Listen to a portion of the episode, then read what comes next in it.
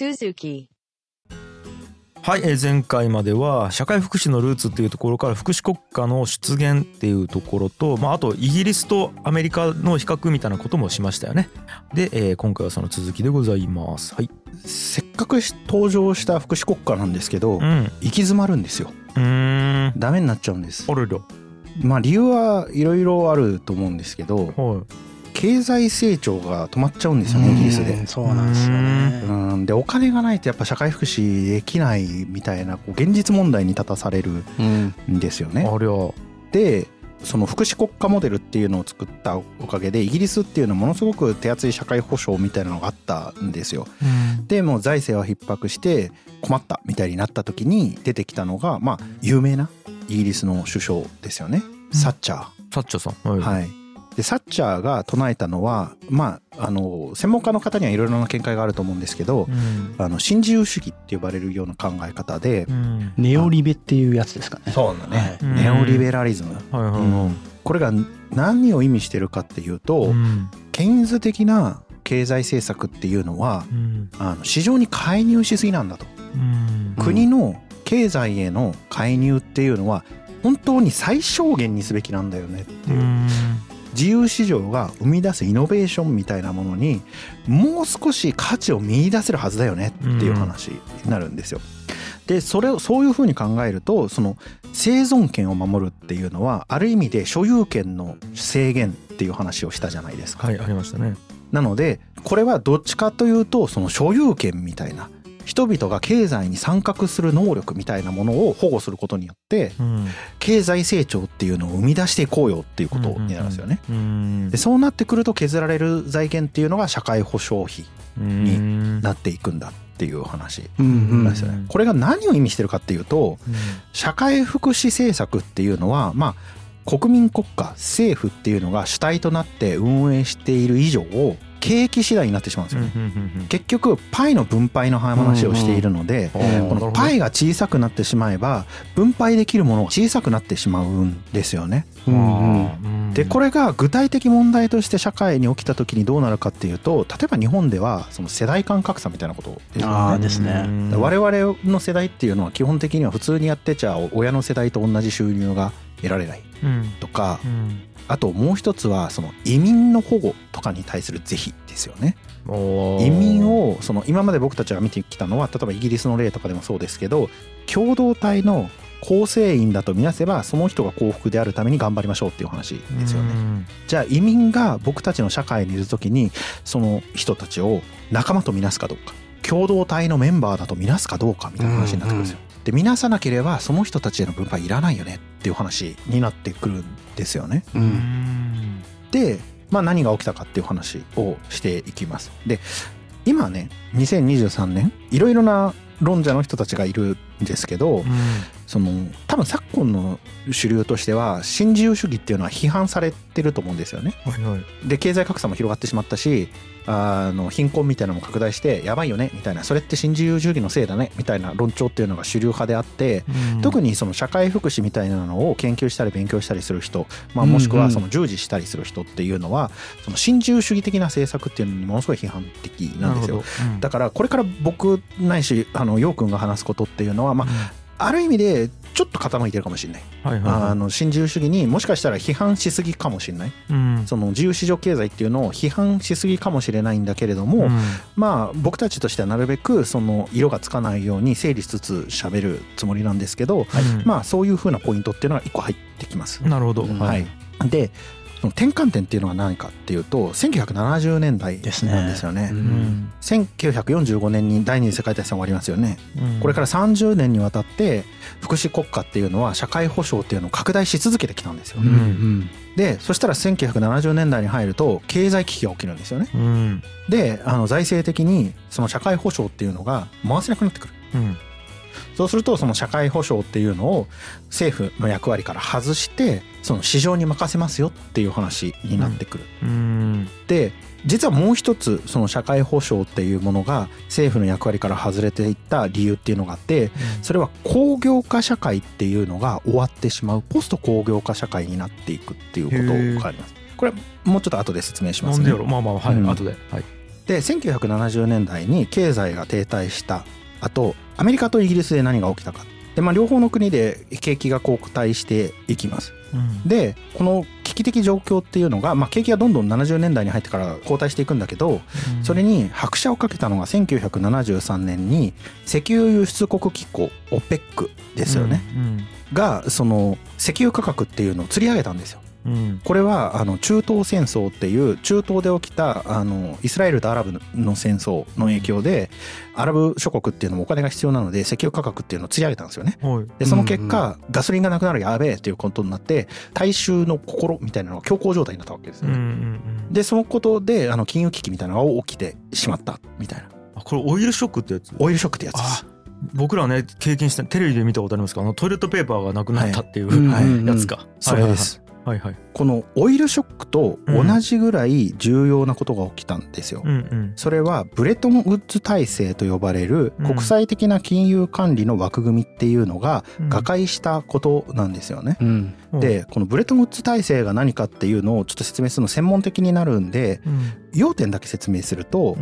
各国の通貨がアメリカドルを中心として交換比率が固定されてたんですよ。あ固定されてたんですね、うん。はいはい、例えば日本円っていうのは1ドル360円で固定されてたんですよね。うん、今その1ドルって125円から150円ぐらいをまあ行ったり来たりしてますけど、毎秒変わってますからね、はい、はい、これに比べるとめっちゃ円安、はいはいはい、でめっちゃ円安なので日本経済って復興できたっていう側面があるんですよね。つまり輸出しやすい、うんうんうんっていうことがあるんだけれども、す、べ、てのあのこのブレトンウッズ体制に入っている国の通貨っていうのがすべてその為替相場が固定化されてたので、うん、なんていうかな為替の変動みたいなのが、うんその為替のボラティリティをあんまり気にせずに自国の経済対策っていうのを打てたんですよ、ね、なるほど。為替変動のリスクを考えなくてもいいってことですかね。そうそうそう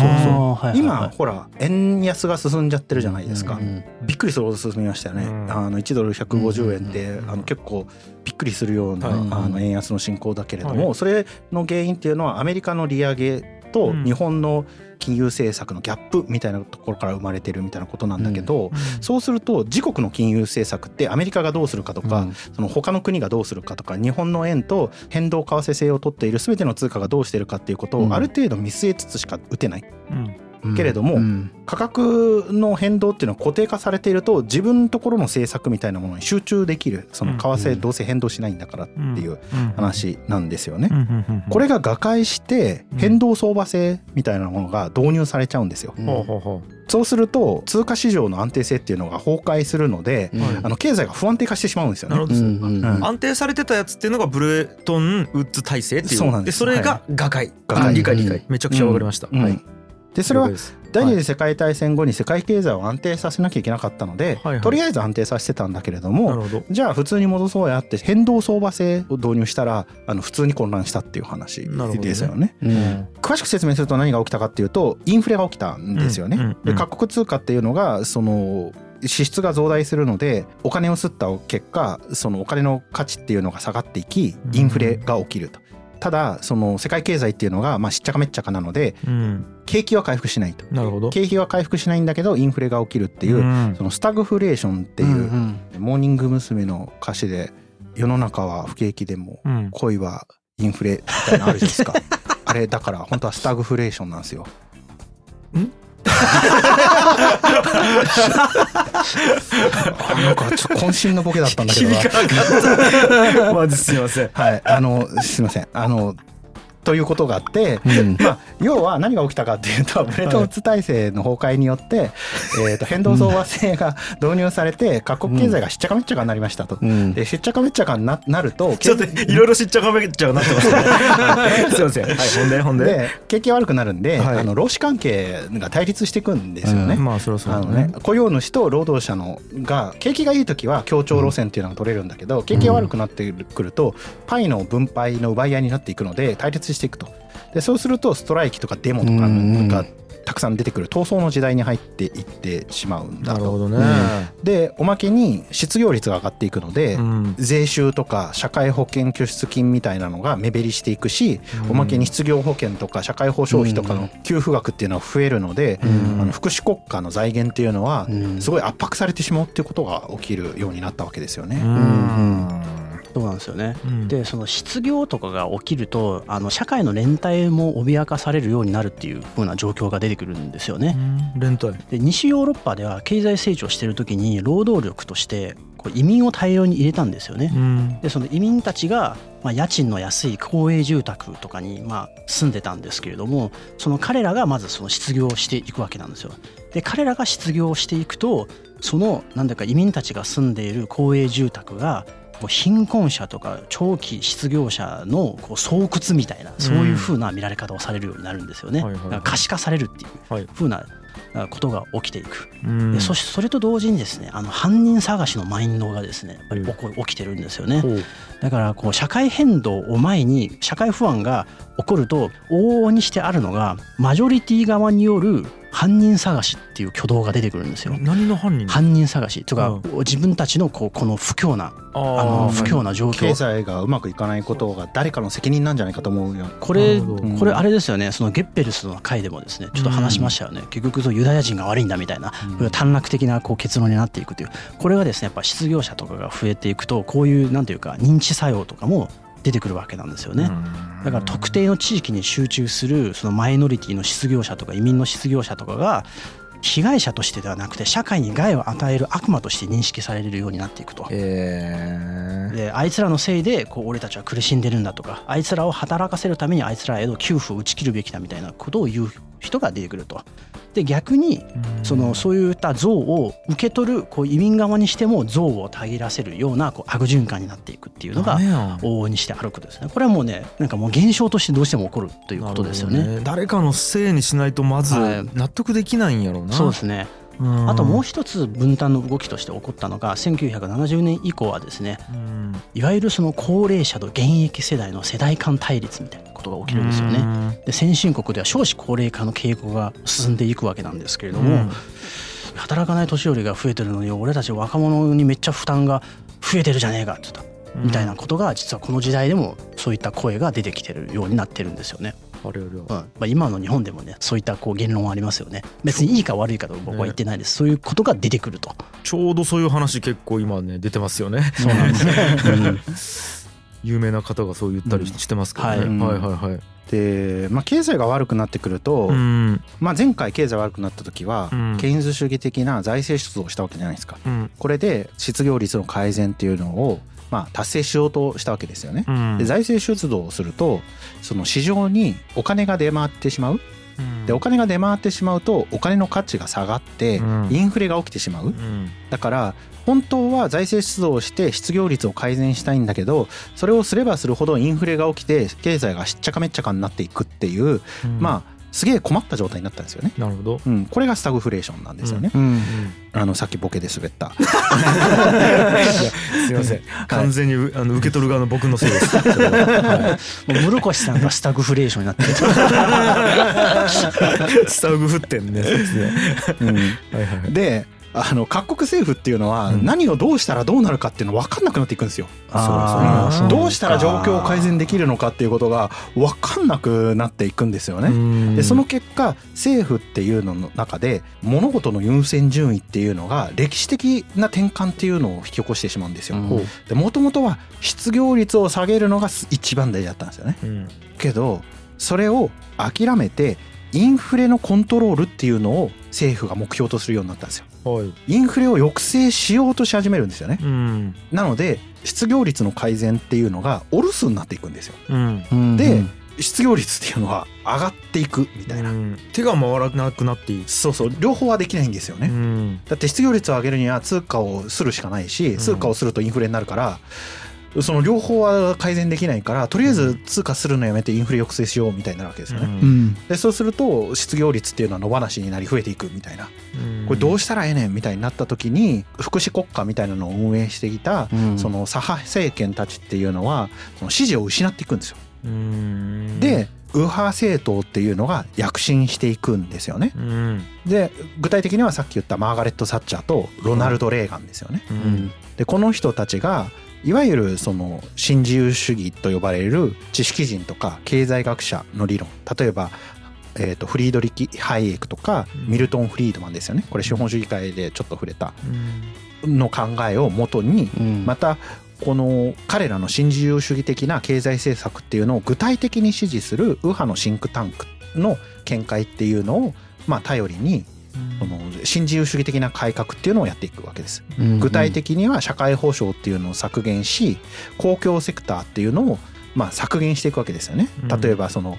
えっと、日本だと郵政民営化みたいなことが起きましたよね。郵政っていうのはその民間に任せた方がうまく機能するから、その公共部門から切り離そう例えばそのタバコとかもそうですよね。タバコとかもその公共タバコ公社だったのを切り離す。電話とかもそうですよね。NTT ももともと国営企業だった、JR もそうかな。JR もそうですよね、でそういうのを切り離して市場に任せていこうみたいなまあ日本では別に新自由主義的な方策としてこれらの作戦っていうのが打たれたわけではないんだけれども、この同じようにその国がやっていたことっていうのを民間に任せるんだっていうふうな、そういういわゆる小さい政府を施行する作戦っていうのがこの時期にイギリスでもアメリカでも取られるようになっていくんですよね。で福祉国家っていうのが終焉していくことになります。ね、むしろその福祉国家っていうのは企業経営とか産業活動の邪魔をしていくっていうふうな捉え方をこの新自由主義のまあ人たちがまあ言うようになっていくんですね。うんなんか残念ですよね。うん、せっかくまあ、福祉国家側からすれば残念でしょうね。うん。まあ、ちょっとまあそれがいいか悪いかちょっと僕は 僕らはちょっと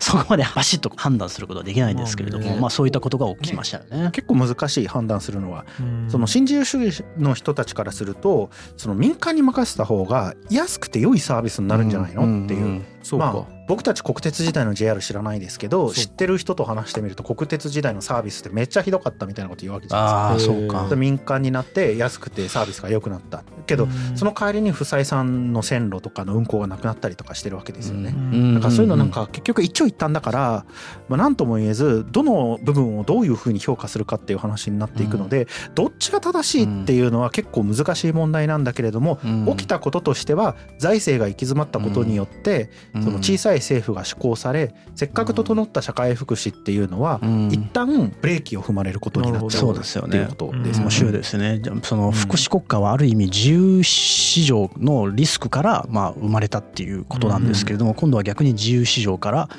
こうなんていうか攻められるっていうか攻撃されるようになったっていうことですね。ね市場も余裕がある時はできてたけど余裕がなくなった途端に運営できなくなったっていう、ね。あなるほどな、うん、どうすらいいんやろな どうすらいいんやろってなんかまあ現代史の話あんまり古典ラジオでする機会ないからまああれですけどその経済の側面から見てもすごく難しいっていうか、うん、じゃあこの時どうやればイギリスやアメリカの政府は福祉国家を維持できたのかって言ったらすっごく難しい。そうですよ、ね、簡単ですめちゃくちゃ頑張れんでしょ。全員で。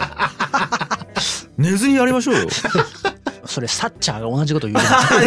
ダメか サッチャーが言ってるのは私たちの人生の質は一人一人がどのくらい自分自身に対する責任を負う用意があるかどうかっつって。バリッバリの自己責任ですから。ね本当だ。ダメだダメだ。ごめんなさいって感じ。確かにサッチャーさんのようなそのもうすげえ攻撃力のあるなんか顔で言われる人は ちょっと「はい」って言われそうな。ん あ顔なんや。顔。勢いと顔ね。圧がね。めっちゃ圧めっちゃ攻撃力高いですよちょっと皆さん写真で見てください。だからその国家の経済政策をどうするのかっていうのはやっぱすごい難しい問題。日本でも失われた30年って言ってまあ政府に対する批判があるし批判はあってしかるべきだと思うんだけれども。やっぱ誰がやっても難しい問題なんだなとは思いますね。でもう一つ新自由主義が出てきたことによって福祉国家っていうのが終焉に向かっていったっていうのが一個ありますよね。はい、それともう一つの影響、うん、ポスト工業化社会の影響っていうのがあるんですよ。これよく分かんなかったですねさっき。これよく分かんないですよね。うん、僕もうまく説明できるかあんまり自信がないんですけどやってみますね。うん、工業化社会っていうのは、工場があるわけじゃないですか。はい、大量生産をする工場でたくさんの労働者が一緒に働くそういう風な体制だったわけですよね。でこの工業製品主流の社会から、まあ、グローバリゼーションとか、うん、その為替の自由化みたいなさっきのブレトンウッズ体制の瓦解みたいなのとかが起きたことによって、まあ、産業構造全体が変わっていくわけですよね。うん、工業製品を作るみたいなのが国の産業の中心ではなくなっていくわけなんですよね。つまり労働集約型の経済ではなくなっていくっていうようなまあそういうふうなことが起きるわけです。はいまでわかりますよ。でここで思い出してほしいのは、はい、福祉政策社会保障みたいなのを強化してきたのは、うん、ある意味で労働者が生み出す社会運動だったわけじゃないですか、うん、選挙権が欲しいとか、うん、もうちょっと自分の生活を保障してほしいとか生き延びるために援助してくれみたいな、まあ、そういうふうな要望っていうのが政府の政策に反映されることで社会保障っていうのが手厚くなってきた歴史がありますよね。はいはいわかりますよ。これは労働者の人たちが一つの塊となって政府に声を届けることができたからなんですよね。これは工場で労働していると同じような境遇にある労働者っていうのがめっちゃ集まってるんで声を集約しやすいですよね。うん、けど産業構造が変わって今僕たちみたいに古典なんか完全テレワークですけど、うん、別に一体感ないと特に他業種の人たちとあんまり接する機会とかもないし一つの声として集約するみたいなことできないですよね。なるほどね。そういうことね。めっちゃ単純やけどそりゃそうや、うん、めっちゃ単純やった。けどこれ結構クリティカルな問題っすよね。びっくりした。気づかなかった 一箇所に同じ境遇の人が集まるみたいなことが。じゃあアップルの労働者が一つの声を届けるって言ったらじゃあ中国の工場で働いてる労働者とね本社で働いてる労働者が例えば同じ見解で共通の声っていうのを持てるかって言ったら結構難しいですよ。国も違えば境遇も違い給料も違うみたいな人たちが連帯して一つの声を政府に届けるみたいなこと難しいですよね。本当だ。だからその国民の側からっていうか社会運動として社会保障を求めるっていう動き自体がうまく機能しなくなるみたいなことが起きるんですよ。えー、うん、しかもまだねインターネットとかそんなにねそんなにしかないのか。そうこの時代ないから。この時代ない、うん、離れてるっていうだけでもうまとまらないのか。うん面白い。で特にその70年代の脱工業化社会みたいな時に起きたのは、うん、結局工場の海外移転なんですよね。そうですね、うん、だからその国内で声を届けていた労働者っていうのはただの失業者になり連帯もできずに社会保障もなく打ち捨てられていく一方で国外の工場で労働者が新しく雇われるみたいなことが。でその人たちは政府に改善を訴えてもその本社はアメリカとかイギリスとかにあるわけだからそのうまく声は伝わんないしみたいな感じで、特にアメリカ国内とかイギリス国内の労働者の声を届けるみたいな感じじゃなくなっていったわけですよね。へえ面白い。これそのアメリカの経済学者のアラン・トネルソンっていう人がこの状況を表現した言葉で底辺への競争っていうのことを彼は言ってるんですよね。これつまり何かというとグローバリゼーションが進む中でもう世界規模で経済競争が繰り広げられてるわけなんですよね。はいはい、でそれに従って労働者の賃金も社会保障も最低水準まで落ち込んでいくと。うん、でやっぱ企業はもう海外移転のハードルが下がっていったので、うん、もうよりこう人件費のかからない海外に移転するようになるんですよね。うん、じゃあその労働者を自分の国の中に残ってもらうためにはもうどんどんどんどんその人件費っていうか給料の抑えつけるような力学が働いていくわけなんですよ。だからみんなが底辺を目指してこう競争していくっていうふうな状況が生まれてくるということですね。さらにこの時期に2つの出来事が起きるんですよね。一つは人口動態の変化なんですよ。つまり人口ピラミッドがちゃんとピラミッドの形をしていれば労働者っていうのがすごく多いからその生産人口っていうのがすごい多いから子供とか高齢者みたいなのを支えることができますよね。で日本みたいにあの少子高齢化の社会だと労働人口が少ないから支えらんないわけですよね。これがすでに70年代に西欧諸国では起きてたわけです。なるほど。でもう一つは移住とか移民とかまあそういうことが起きてたわけなんですよね。繰り返しになるんですけれども僕たちの社会福祉っていうのは自分たちの仲間に対する福祉の提供だったじゃないですか。幸福の提供だったじゃないですか。そうするとイギリスとかアメリカのような多様性の高い社会っていうのはその誰を仲間とみなすのかで合意が形成できずに社会保障っていうのが手薄になっていくわけですよね。うん、これに比べて、ノルウェーとかスウェーデンとかデンマークのような小さくて同質性が高い国っていうのは合意が得やすいので、手厚い社会保障っていうのを国民に届けられるようになっていくわけです。国というまとまりが強固になるんやな。はい。そうですね。同質性が高いとまとまりが作りやすいっていうイメージですよね。うん、どこで区切るかっていうのが人それぞれ違うっていうことが起こりにくいんですね。そうですね。次の回でも喋りますので、もスウェーデンも同じように移民とかをバンバン入れたことによっていろんな問題が起きてくるんですよね。はい。うん、だからここでその70年代までは結構各国、イギリスもアメリカも北欧もその福祉政策みたいなのを推進してきたと。ただその為替の仕組みっていうのが変わったこととかオイルショックが起きたこととかっていうことを原因として経済がしっちゃかめっちゃかになったがために福祉国家っていうのを維持できなくなったいったんだと。でおまけに社会構造みたいなのが変わり社会保障費を守ろうという人たちっていうのも分断されていったんだそうですよね。でおまけにその多元的な社会っていうのが生まれてしまったがために社会的合意形成っていうのが非常に難しくなってしまってイギリスとかアメリカではその社会保障を復活させようっていう動きにはならなかったんだ。でこれに対して北欧のような国っていうのは同質性が高かったので社会保障っていうのを堅持しようという動きが出たので今僕たちっていうのは北欧の国っていうのは社会保障が手厚い国として知っているっていうことになります。うん、なるほどね。はい。いややっとしっくりきました。ポスト工業化っていうのがどう福祉福祉国家に影響を与えたかっていうのがね、うん、やっとつながりましたね。なるほど。というようなことがまあ戦後から、まあ、70年代80年代にかけて起きたっていうだいぶ今僕たちの社会に近づいてきましたね。すげえな。もうなんかマジバタフライエフェクトっすね。なんか工場で働かないみたいなことが福祉国家に影響を与えるって思ってないでしょ、うね。工場を作ってるおっちゃんは何も考えずに頼まれたから作ってるわけで、うんうん、なんか面白いっすね。面白い。いやだからそれを発見するのが歴史を知る面白みでもありますよね、ああこれが起こったからこうなったんだみたいな。いでまたこれももっとっていうかすげえなと思うのが現象としてあったとしてもつなげてストーリーにして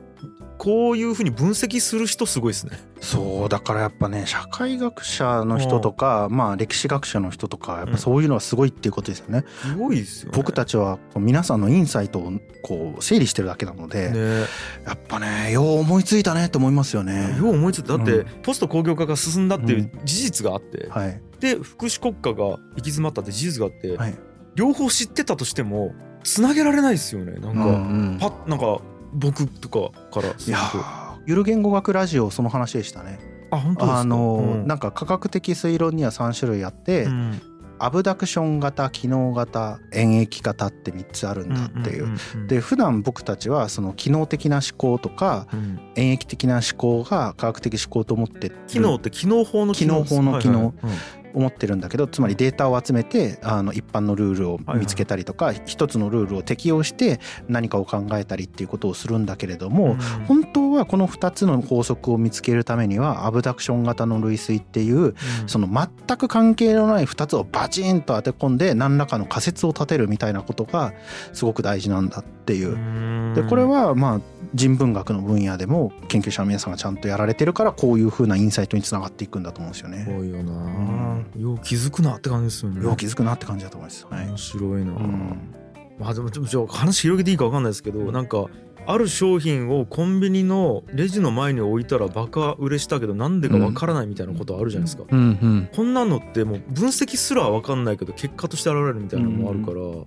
なんか AI が将棋の一手を考えるとかもなんかそうらしくて、うん、なんでこれがいいか分かんないけど、うん、何億回も指したらこれが良かったっていう、うん だから、理由すら分からないけど因果があるみたいなこともあるから、なんかもうそんなまで考え出すと歴史上起こっていることの因果関係とか、うん、人間が認識していることをほとんどないんじゃないかっていう 気になってきますよね。ね。これだからこうみたいなことを、ある程度分かったった風にね僕らはなるほどって言って受け取ってますけど、もしかしたらなんかこうバッタが一種類絶滅したせいで、ポスト工業化が起こってるかもしれないし、分かんないけどね、なんかそれってなんかすげえ因果の中で成り立ってるなってなんか改めて思ったっすね。確かに。ちょっとすみません本編と全然関係ない話。と思いました。はい、ごめんなさい。もう一つその論点を提示させていただくと、うん、あのちょっと視点をですねちょっと下ろして一つ一つの過程にフォーカスした話を少ししていきますね。うん、で戦後の福祉国家って一家の大黒柱である男性が稼ぐお金によってこう一家をの生計を立てるというふうなこう前提のもとに戦後の福祉国家っていうのは設計されてきたんですよね、うん、要するに女性が家事を担って子育てをして、まあ、高齢の親族の介護をするっていう風な家族モデルがまあ前提にあったわけなんですよ福祉国家っていうのは。分かりやすい例で挙げると日本だとですね特にその高度経済成長期には男は外で働く女は専業主婦として家の中の家事をするみたいなっていう家族モデルが非常に一般化してきたっていう歴史があるわけなんですよね。うんうんうんここで論点は何になるのかっていうとですね、うん、あのこれもまあいろんなところで最近そのホットな話題として出てきたかと思うんですけれども要するにこの家の中で無償労働をしているこう女性の価値ですよね、うんはい、価値が実は福祉国家の中ではあんまり評価できてねえんじゃないのっていうふうな批判がフェミニズム側から実はなされてるんですよね。はい、だからこう福祉国家を支えてきた重要な要素としては外で稼ぐ男性じゃなくて家の中での無償労働を提供してきた女性もですね、うん、価値を果たしてきたわけじゃないですか、はい、でもそれまではその女性が家庭内で果たしてきた無償労働実は長らく光が当てられてこなかったんですよね。でそのすごい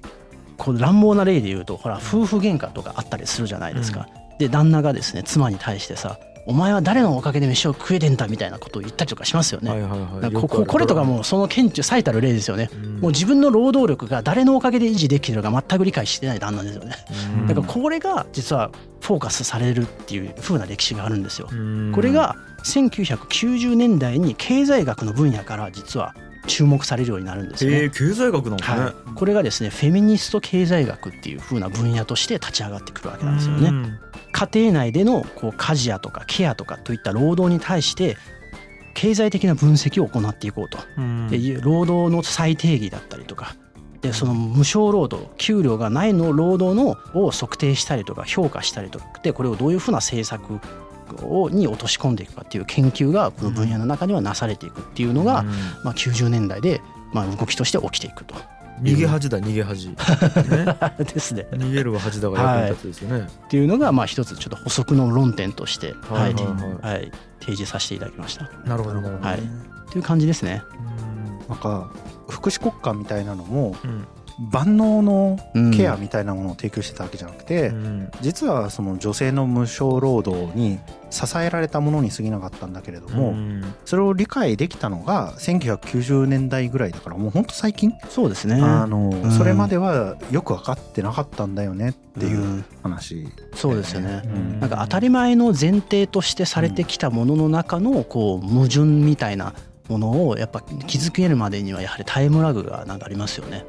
ね、うん、当たり前やったら気づかないのか。はい。だから実際そのまあ、旦那の方だけ働くっていう風な家族モデルだったんだけれども、まあ、経済が落ちてきて、まあ、共働きになっていかないといけない。女性が家庭の外に出ないといけないっていう風な状況になった時に、まあ、この見えざる矛盾が顕在化されたっていう風な流れがありますよね。なるほどな。なんか核家族がまだ少なかったっていうのもあるのかもしれないなと思っていて、うんうん、例えば今僕だったら核家族で言ったら子供を僕と妻だけで支えないといけないっていう時に家事育児をする時間と外で労働する時間というのがもう対等で考えざるを得ないんですよ。うん、えー、と自分の何パーを家事育児に注いで何パーを労働に注ぐかみたいなことって同じ時間軸と同じテーブルの上に上げてリソース分配するみたいなことが起こるんですけど両方とも共働きをして両方とも家事育児もするし両方とも仕事をするから分配っていう概念になるんですけど、うん。人によってこれが役割が固定されてたら分配っていう概念にならないんですよね。はいそうですよね。同じ次元に同じ数式の中に入らないというか、うんうんうんうん家事育児は家事育児の次元の世界があって、はい。労働は労働の次元の世界があって違うっていううん。うん感覚になるけど実は同じ時間を使ってるし、そうですよね。同じ人が動いてるから本当は同じはずなのにっていう。はい。そうですね。そこのジェンダーバイアスをいかに修正していくかっていうのがうん問われていますよね。難しいですよね、はいうん。なんか逆に今の方が分かりやすいというか、うん。はい、いや面白いですね。はい、はい。ということとでいうことで3話目でしたね。はい、はい。い、やいいですね。なんかこういう感じで雑談ゴリゴリするのも面白いですね。はい。ということで、はい。今日は以上ですかね。ありがとうございました。ありがとうござ